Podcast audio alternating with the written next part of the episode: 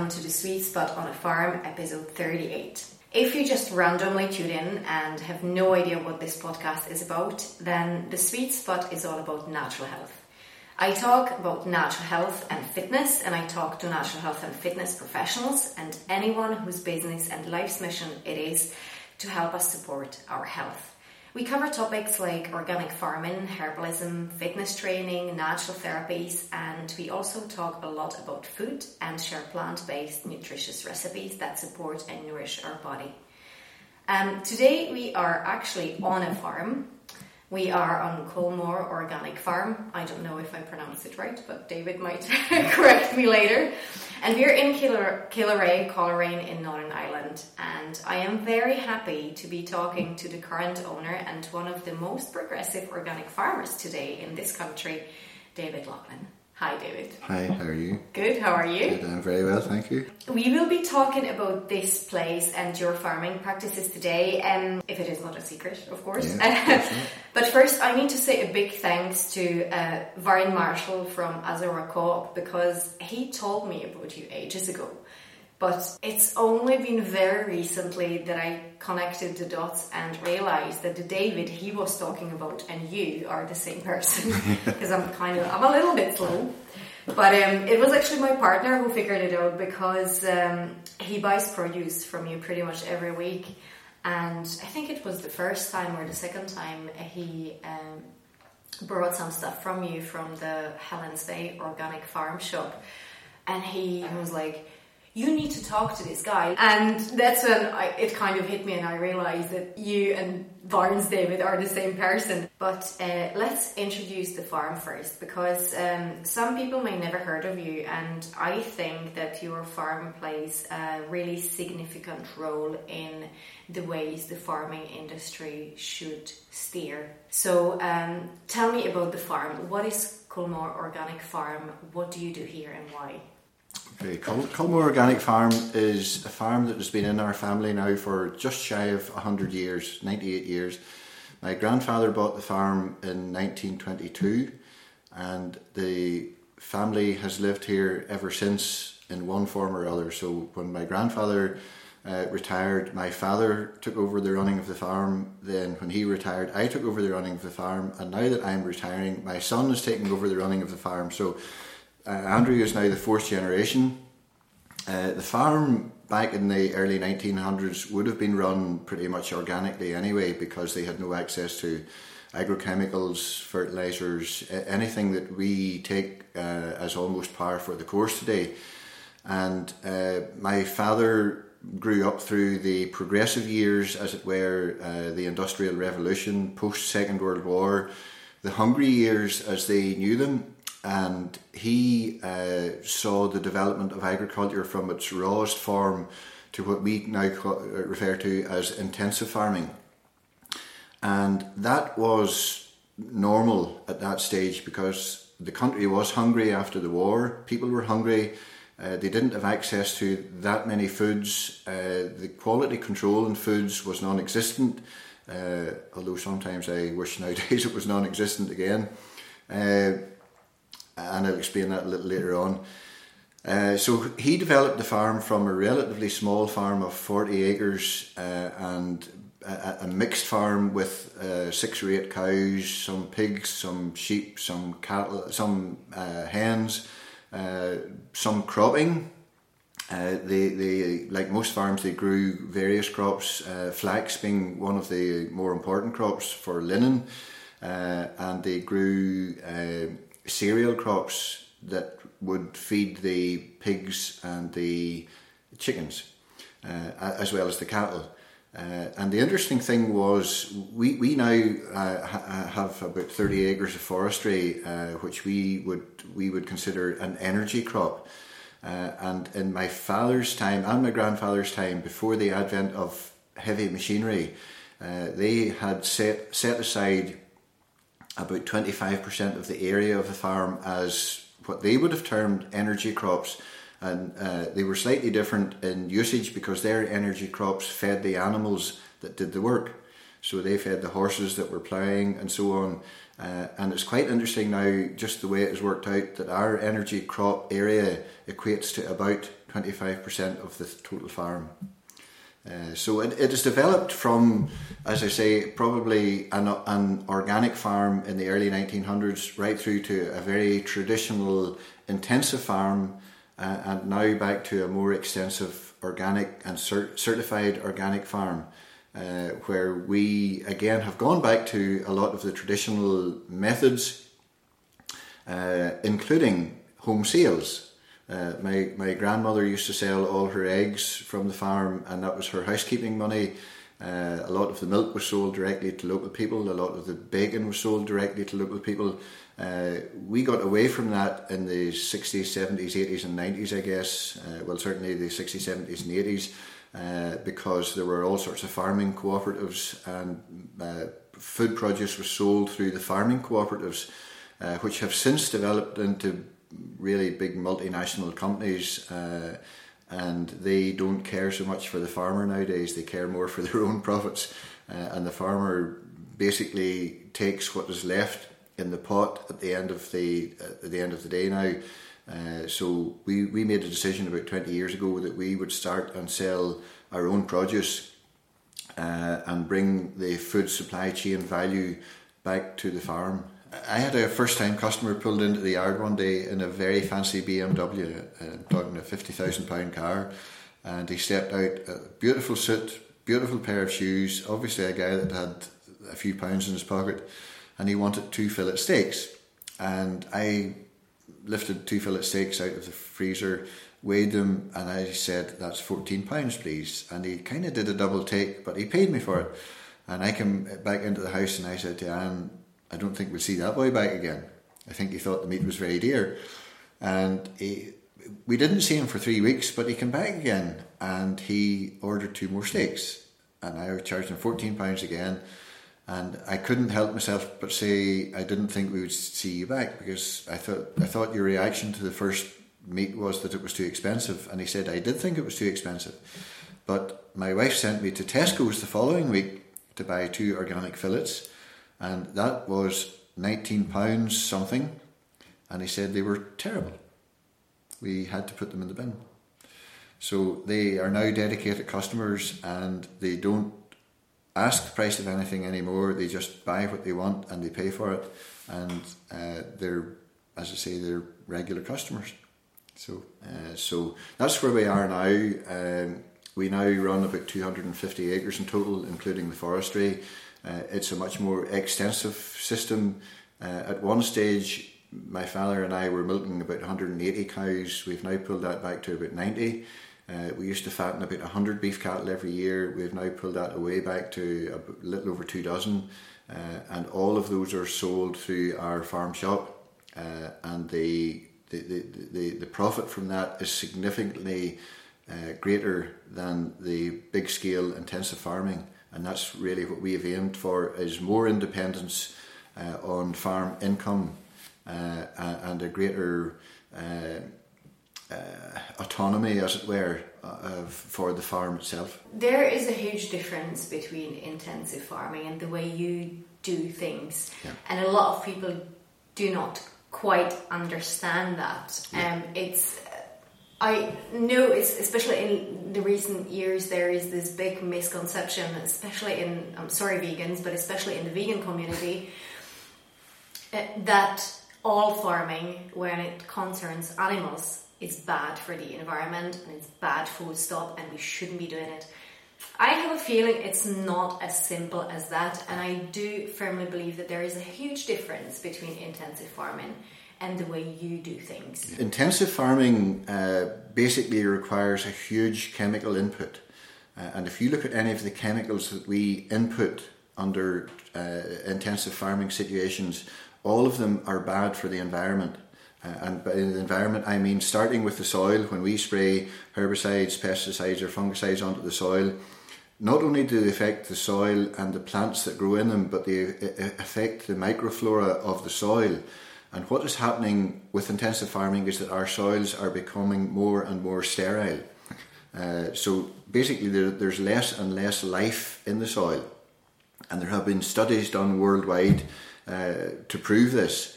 And with less life in the soil, uh, the soil just becomes a medium for growing things in that we have to input all the plant requirements. So, nutrients, uh, fungicides, pesticides, herbicides, and we use these uh, ad infinitum, as it were.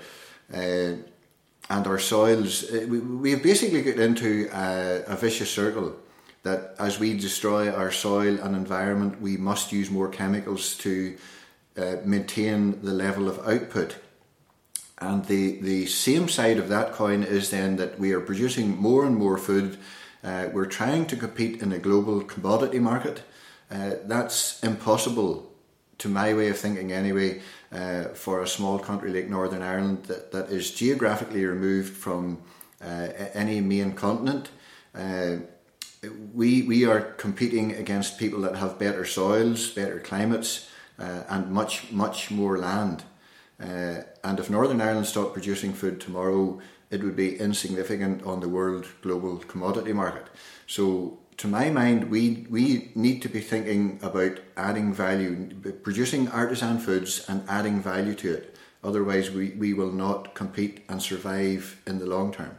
That is, I think, especially in today's political climate um, and everything that's going on with Brexit and so on, I think we definitely need to keep thinking local yeah. as well, and we need to think about it is important to feed ourselves before we try to you know compete yeah. in yeah. any other markets, and also if we kill our soils and produce food that has zero nutritional value, we're going to end up importing foods, either importing foods that do have nutritional value or just living on expensive supplements. How many people can afford that? It's, it's ridiculous. Yeah. So, isn't it much cheaper to invest into growing and buying organic foods that are grown locally. Yeah. I mean, that makes sense it, to me. It, it, it, makes absolute sense to me as well. Uh, and, and the other side of that coin is that the more you chemicalize food, uh, I'm not sure if that's a proper word, but the more chemicals you put onto foods, the more chemicals by default we ingest as consumers. The more chemicals we ingest, uh, the, the, the more out of balance our body becomes, uh, and the more health issues we have and it's it's very apparent and clear to see that over the years of intensive farming, all sorts of human disease problems have kicked in in a huge way. I mean, when we were children, everybody was like a stick insect. Uh, nowadays, children from the age of two, three, four uh, are becoming clinically obese, and a lot of it is to do with what they eat. Uh, okay, lifestyle has a certain amount to do with it, but a lot of it as far as I'm concerned, is to do with what they eat. Uh, so many highly processed foods with so many food additives that again are not good for the system, and the body system has to work hard to either uh, modify uh, or or use these non-natural food additives. Uh, they also cause all sorts of allergies. They also cause all sorts of uh, issues with children's concentration spans, all sorts of things. Uh, and uh, again, in my eyes, uh, we, we are creating a huge health problem which has a huge knock on effect with the likes of our National Health Service. And they're treating more diabetes, more cancers, more strokes, more heart diseases than ever. Uh, and I'm talking on a percentage wise, it's not just the growth of the population that's causing that.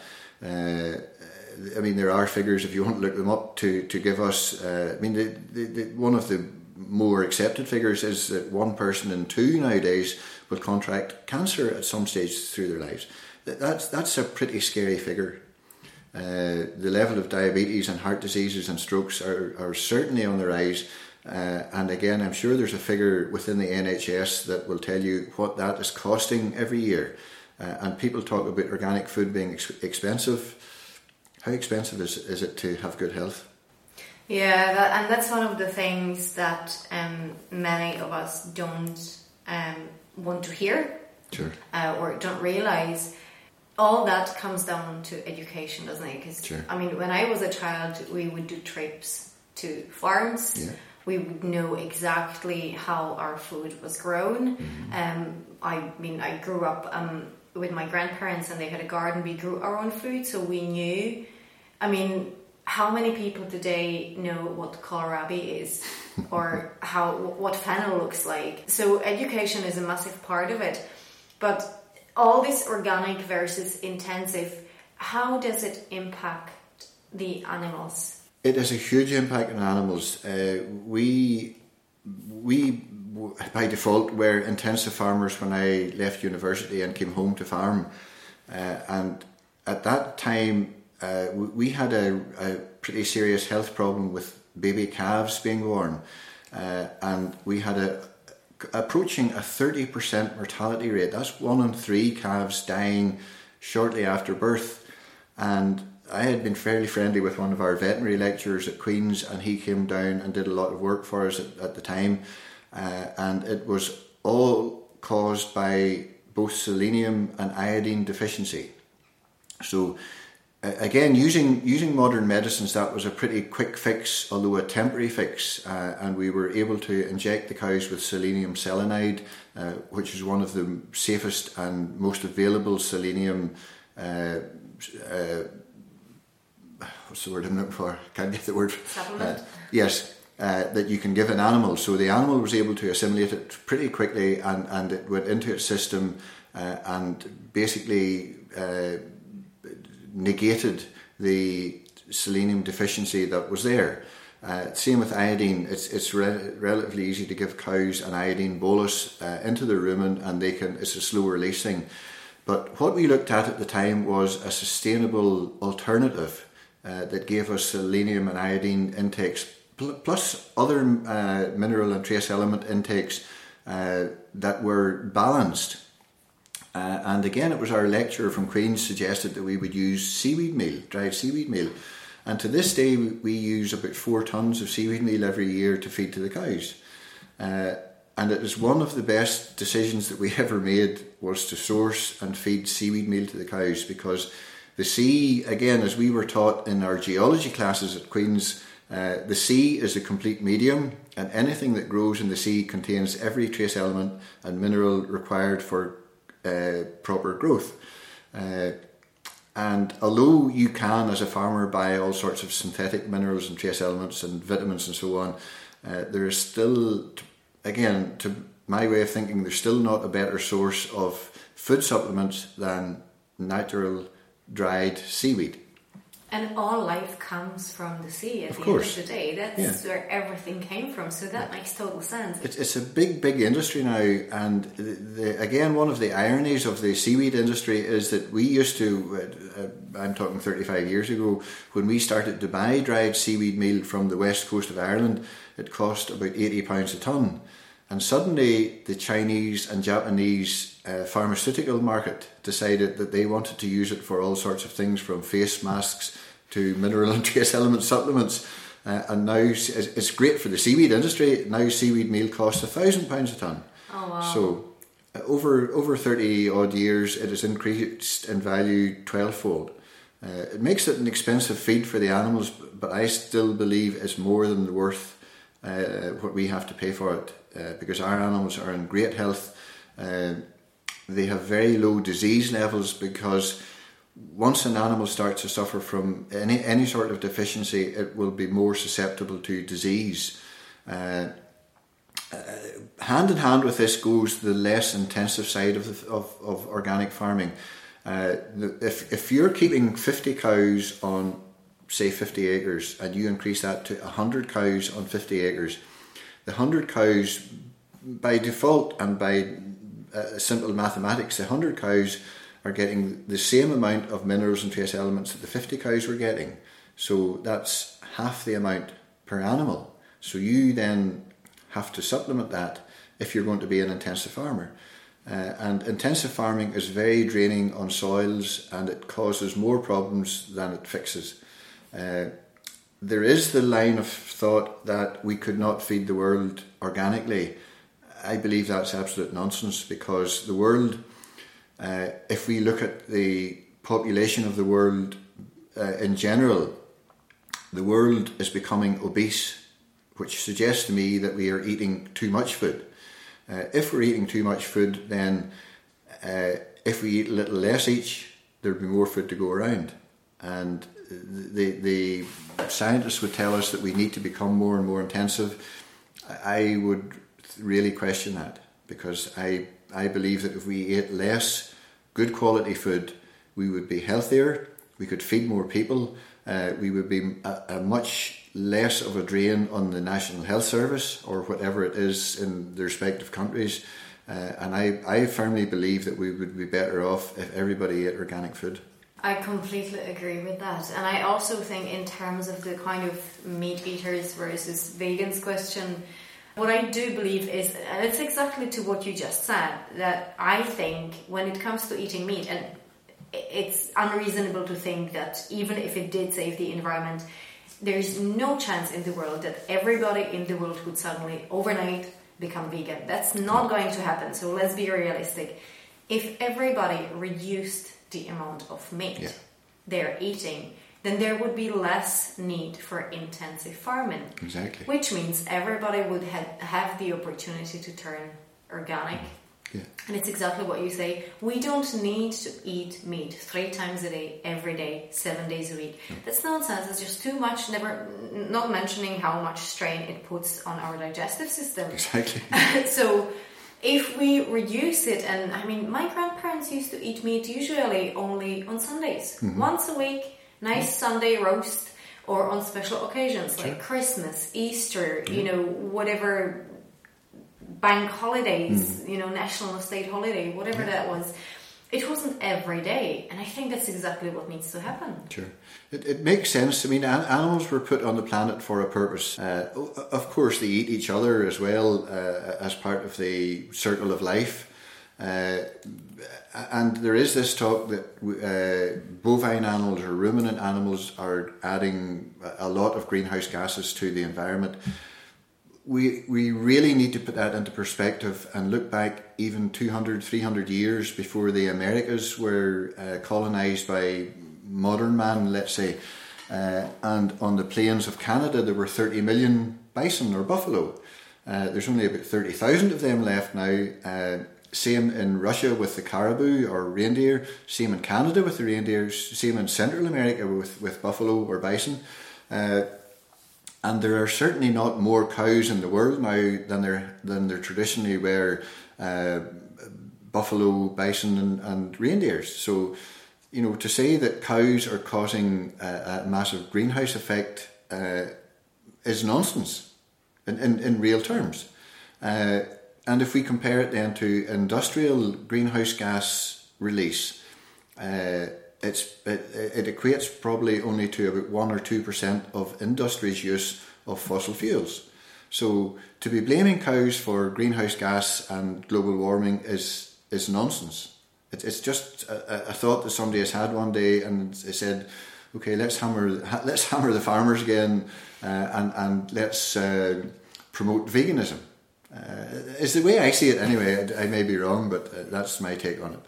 Well, it's probably how for about 40 years we were bombarded by this uh, quite inaccurate studies that claim that fat is bad for you, but carbohydrates and sugars are brilliant. Everybody yeah. eats sugar because yeah. it's good for you. Yeah. Butter's bad. sure. And now they're saying the Americans recently have come out through their uh, FSDA, is it? uh, and said that butter is now the new superfood. Oh, totally. And I, well, well, what they've now realized, I've actually been looking into this quite recently a lot, and uh, basically, what it comes down to is that all these studies that were completely inaccurate, uh, looking at how fat may impact um, heart disease. It's basically nobody was looking at the types of fat people exactly. were eating. So what actually it comes down to is that yes, if you eat a lot of processed foods and trans fats and, and the bad kind of fats, yeah. then yes, it has an impact. But actually, if you're eating uh, real food, organic food, and good fats that the body needs, it actually has very little, if any, impact sure. on um, heart uh, related yeah. diseases. It's all the other stuff that yeah. is the problem, and that's mainly processed foods. Stress is a massive factor, sure. uh, but fat is not to blame. So um, I think um, I think it's it's probably the same with the uh, we have to stop eating animals. Um, now, ethical um, reasons uh, of vegans or um, anybody who doesn't eat, that's very different, and that sure. I can completely get behind. Yeah. Um, you can't blame anybody for that, but blaming animals um, and um, and um, every farmer on the planet for green greenhouse um, gases and for uh, the environmental crisis is uh, it's completely wrong to my mind. Um, and also, there is a massive difference to the way organic farmers do things and to the way industrial farmers do things. Sure. And one of the uh, things I love about your farm is that you are very environmentally aware and you're trying to reduce the carbon footprint, which a lot of the, especially industrial intensive farms, um, are guilty of. Exactly. But you're trying to go the other way. So yeah. tell me how your farm is different, how you're trying to reduce the carbon footprint. Okay, we've done it in a number of ways, uh, and and I should say at the beginning that we haven't eliminated our carbon footprint because we do have to, because of the scale of the farming operation, we do have to use fossil fuels to run our tractors. Uh, now, I, I, believe, as an aside, that in 10, 15, 20 years' time, we will be running tractors that are driven by hydrogen, but that's a whole other story. But to ad- address our own footprint on farm, uh, almost 30 years ago, I planted about 30 acres of hardwood trees. And those, I am told, assimilate about 80 tonnes of carbon per year, which is a significant start to what we expel burning fossil fuels. Uh, we also have a wind turbine and solar photovoltaic panels that produce about 85% of the farm's requirement. Uh, not only in electricity needs but in heating needs. And where, where we are sitting at the minute is a kitchen that has underfloor electric heating driven by our wind turbine and solar panels. We have an electric AGA, which again is driven by the wind and, and solar. Uh, we don't use any oil to heat the house. We use our homegrown timber uh, from the hedges. We have miles and miles and miles of hedges. We don't flail them down every year like most farmers do. We allow them to grow and we coppice them and dry them and either feed our uh, log burner uh, or wood burning stoves that we have in the house. So about 15 years ago, we ripped out our oil burner, which was consuming about £5,000 worth of oil every year to heat the house. And since then, we have been using our own timber. So, th- those are the methods that we have addressed. so far, uh, we have one of the lowest carbon footprints of any farm in the UK. Uh, and uh, you know the, the, the, template is here if anybody is interested the template is here for people to look at we, we love people to come and visit the farm whether they're farmers uh, customers schools we do probably 20 school visits per year uh, because to me uh, as you referred to earlier education is one of the greatest and strongest tools to, to, to understand how our, how our climate and environment works uh, and if we can if we can tell children of primary school age how our environment works, it stays with them all their lives.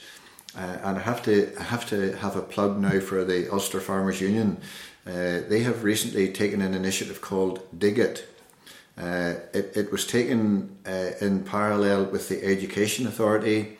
Uh, it's it's a lovely glossy three stage handout uh, and, and it completely ties in with Key Stage 1, 2, and 3 within the Education Authorities uh, system. And kids are now given this in primary 1 and they work their way through it until they're in pr- primary 7. The Education Authority also has decided recently it's useful uh, to have agriculture back on the agenda, and you can now do either a GCSE or an A level in agriculture. So we have we have kids from primary one right through to year 14, uh, A level students coming to visit the farm uh, to look at different aspects of what we do.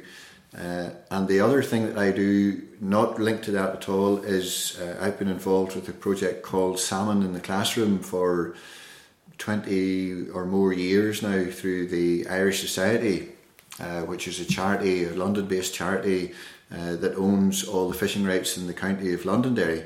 Uh, and what we have done for a long time now is we have taken it was a it was a cross community project to start with, uh, as well as an environmental project. Uh, we we take freshly fertilized salmon eggs and put about hundred of these into an incubator uh, in two primary seven classrooms in the same town if there's a Protestant and a Catholic school. Uh, and the kids then work together. They watch these eggs developing into baby salmon uh, and in the spring of the year, then the two schools were brought together and taken to a feeder stream where the salmon would naturally spawn. And they put these baby salmon back into the feeder stream at the stage where they're starting to feed naturally. And as I say, we've been doing this for 20 or more years. And I still now have grown ups coming to me and saying, Do you remember the day we went to your wee river to put the salmon back into it? so it, it's, it's a lovely project. It is, it is now uh, fully funded by the Irish Society. Uh, it's it's not a huge funding package, but it takes about probably ten thousand pounds a year to do this whole thing. Uh, but to me, again, it's a very worthwhile educational tool because most children will simply drive past a river if they if they don't live beside one they'll drive past a river and look and say oh there's a river and that's it they don't understand the life cycle uh, of that river. Uh, and not only the salmon and the trout that live there, but the invertebrates and the even the, the, the smaller animals that live in the river, uh, the associated animals like uh, water rats, otters, uh, kingfishers, herons, all sorts of things. and we try and educate primary school kids about this. and and to, to me, it's one of the most fascinating things because uh, the look of awe on a child's face when it sees a salmon egg developing into a baby salmon, and later on we, we take them to the hatchery and let them see adult salmon that are 8, 10, 12 pounds in weight that have grown from this wee thing the size of a pea. They, they're totally fascinated by it. And they, they remember that, that, you know, it stays with them all their lives. That is beautiful. And not mentioning how incredible way this is to bring together communities. Yeah, absolutely. And, and the children at that age don't know to be biased towards each other, so they make friendships that last for a lifetime. And that to me is one of the more significant inputs that we, we can have in a community is to take bias out of the community because we are all what we are by default of birth. Uh, none of us chose to be born a Catholic or a Protestant or a Hindu or a Muslim or whatever. Uh, and we, to, to me, it's a way of learning to be much more tolerant uh, towards other people. And if that's the only thing I ever taught anybody, it would be one of the most uh, significant things that, that I've done over my lifetime. This is beautiful. And also, I think it is so important from a young age to even just coming on the farm and see the environment and, yeah. and see what happens on a farm and how food is grown and how animals are being raised, especially in organic yeah. way, the, the, way you do it, when where they're really treated well and, and with respect. Um, it is so important because from a young age it ensures a good relationship with food, knowing where the food comes from and the appreciation yeah. for food and how much work goes into it. Sure. Because I think one of the major problems in the modern lifetime, especially in modern civilization, the Western world, we are so far removed from how our food is made. We are so used to go into a fast food restaurant or to a cafe and have a meal put on a plate in front of us, and we don't even realize where the food came from. Somebody had to grow it, somebody had to prepare it, somebody had to uh, deliver it, somebody else had to cook it, come up with the recipe. Um, at the beginning, somebody had to plow the soil, somebody had to plant the seeds. Yeah.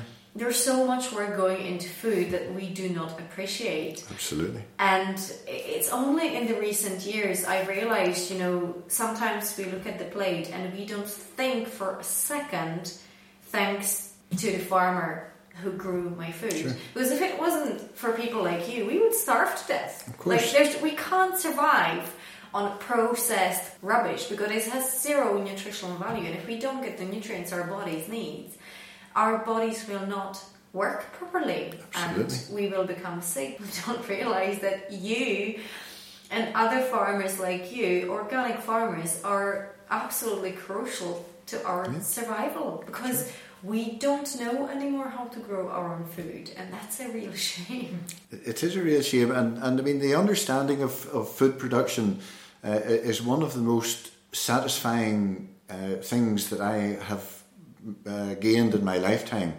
uh, because uh, every every system is different. I mean, milk production is different from beef production, which is different from lamb production, which is different from vegetable production, and and it's all.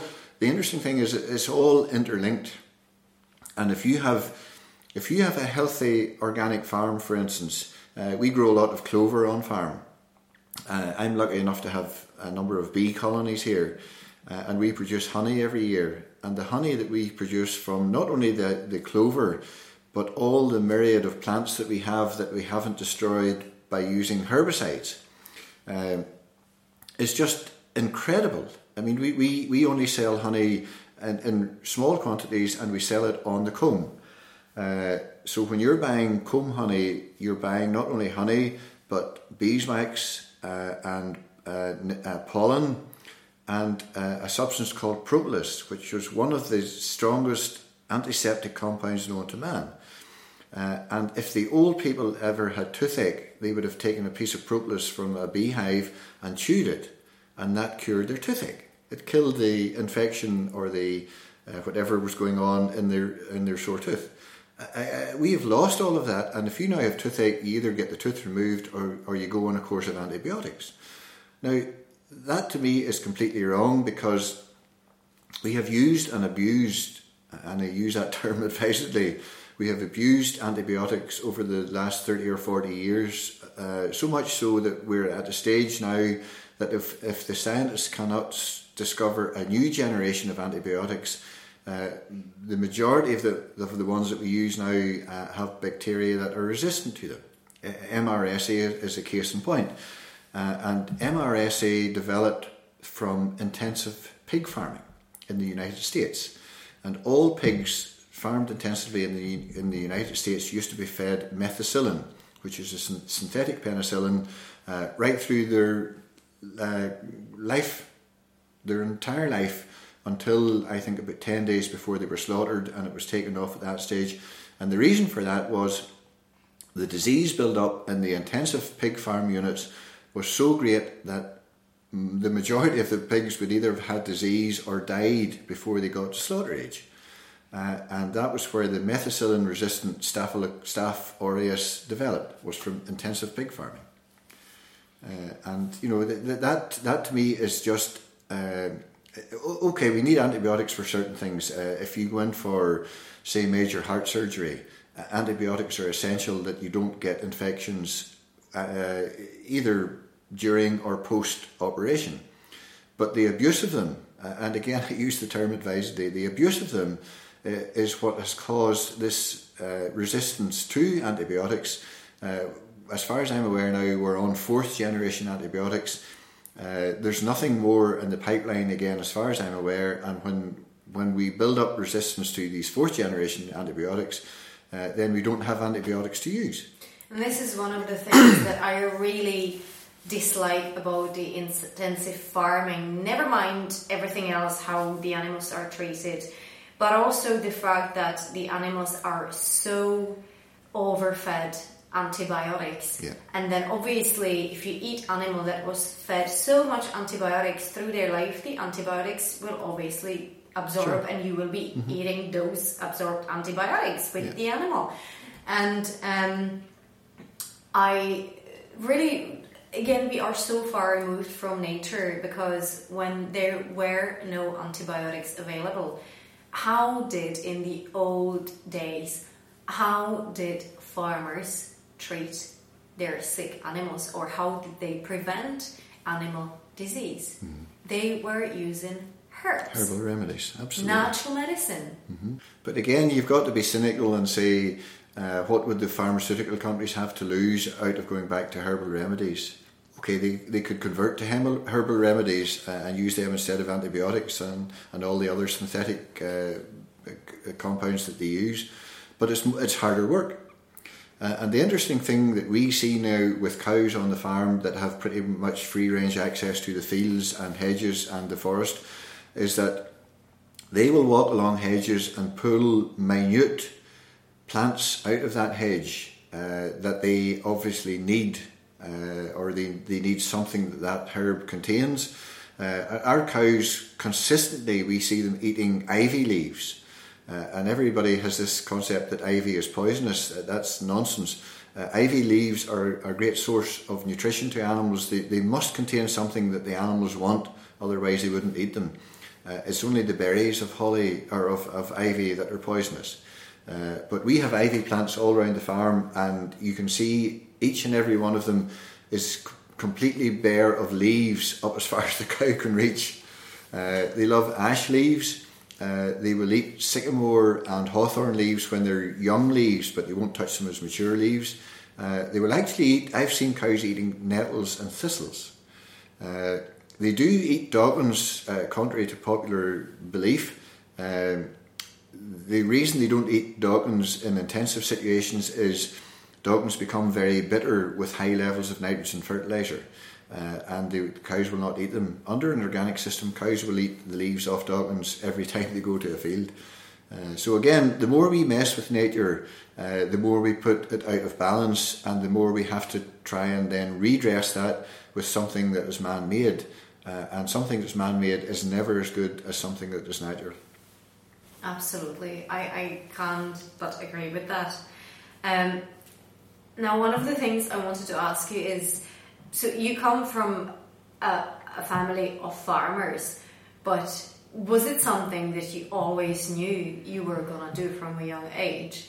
Or did you go to university thinking, oh, I'll just take over the family trade? Or was it something that you maybe changed your mind about? No, it was something I always wanted to do because growing up on a farm, to me anyway, was great fun because there was always an adventure around the corner. So there was a tree to climb, or a river to paddle in, or a river to swim across, uh, or fish to be caught in the river, or otters to be chased up and down the river. It was all it was all great fun, uh, and and my father had, had quite a, quite a number of staff here because there was very little machinery in the early days. Uh, and when they were milking cows, they used to set us up on the cows' backs. So we sat on cows' backs during the milking. We played with the calves in the straw bedded houses it was all just simple fun, and it was and it was great fun. It was a healthy lifestyle, uh, and and we grew grew up to be healthy and uh, thoroughly enjoyed ourselves. What a great way to conclude the first part of this podcast. There is absolutely nothing I can add to that. And if you want to listen to the rest of this interview, part two will be available shortly. Or depending on when you're listening to this, it might already be available on our playlist on SoundCloud or iTunes. There is so much more to talk about, and we are kicking off the next part with the discussion on milk, milk production, and dairy products. If you'd like to know more about Culmore Organic Farm, you can visit www.culmoreorganicfarm.com. That's C U L M O R E organicfarm.com, all in one word. I was thinking really hard about what recipe to leave you with this time, and in the end, I chose a very simple vegetable juice. Coming to winter, most of us tend to indulge on food more than any other time of the year, simply because of the cold. Um, the cold means our bodies tend to use more energy for heat, and therefore we require a little bit more nutrition. And, well, insulation, I suppose. Eating more means also putting more strain on our digestive system.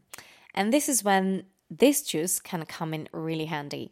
So let's make some simple beetroot, lemon, and ginger juice with raw apple cider vinegar. It's very simple. You need one medium organic beetroot, one piece of ginger. Size depends on how spicy you like it. I tend to use about the double of a thumb size uh, piece because I'm crazy about ginger, but you can use less than that Preferably, the ginger root would also be organic. You also need half a medium lemon, again organic and unwaxed preferably, and one to two tablespoons of raw organic apple cider vinegar. If your ingredients are organic, and I do recommend that, um, you do not have to peel them. If they aren't, do peel them, please. Put your beetroot, lemon, and ginger through your juicer. Make sure you've removed all the pits from the lemon. Once it's juiced, stir in the apple cider vinegar and down it about 15 to 20 minutes before you eat. I swear by it. Um, remember, all of our recipes are available through our social media. And if you'd like to download them in a handy PDF format, go to our Facebook group page file section where you can find this recipe as well as all the recipes from our previous episodes. And if you'd like more healthy plant based recipes, you can order our cookbook, which can be found on Amazon or iBooks under the title The Sweet Spud Feast Your Way to a Healthy Gut. You can also email me for personal order if you live in the UK. If you order on Amazon, the books can be posted within the European Union. And if you enjoyed this podcast, please do leave us a comment on SoundCloud or social media. Um, like, share, or even better, rate us on iTunes. Those seemingly useless stars really help us to reach wider audience, and I would be really grateful for them. And that's it for this time. We are now officially caught up on missed episodes through my autumn podcasting break and should be back to our normal fortnightly podcasting as of next week. Have a lovely week, and next time you're going food shopping, try switching to local and organic whenever possible, and stay healthy. Until next time, bye. As every week, your host is myself, Susanna from The Sweet Spud. Music by Mark J. Adair and artwork by Gemma O'Hagan. Thank you for listening.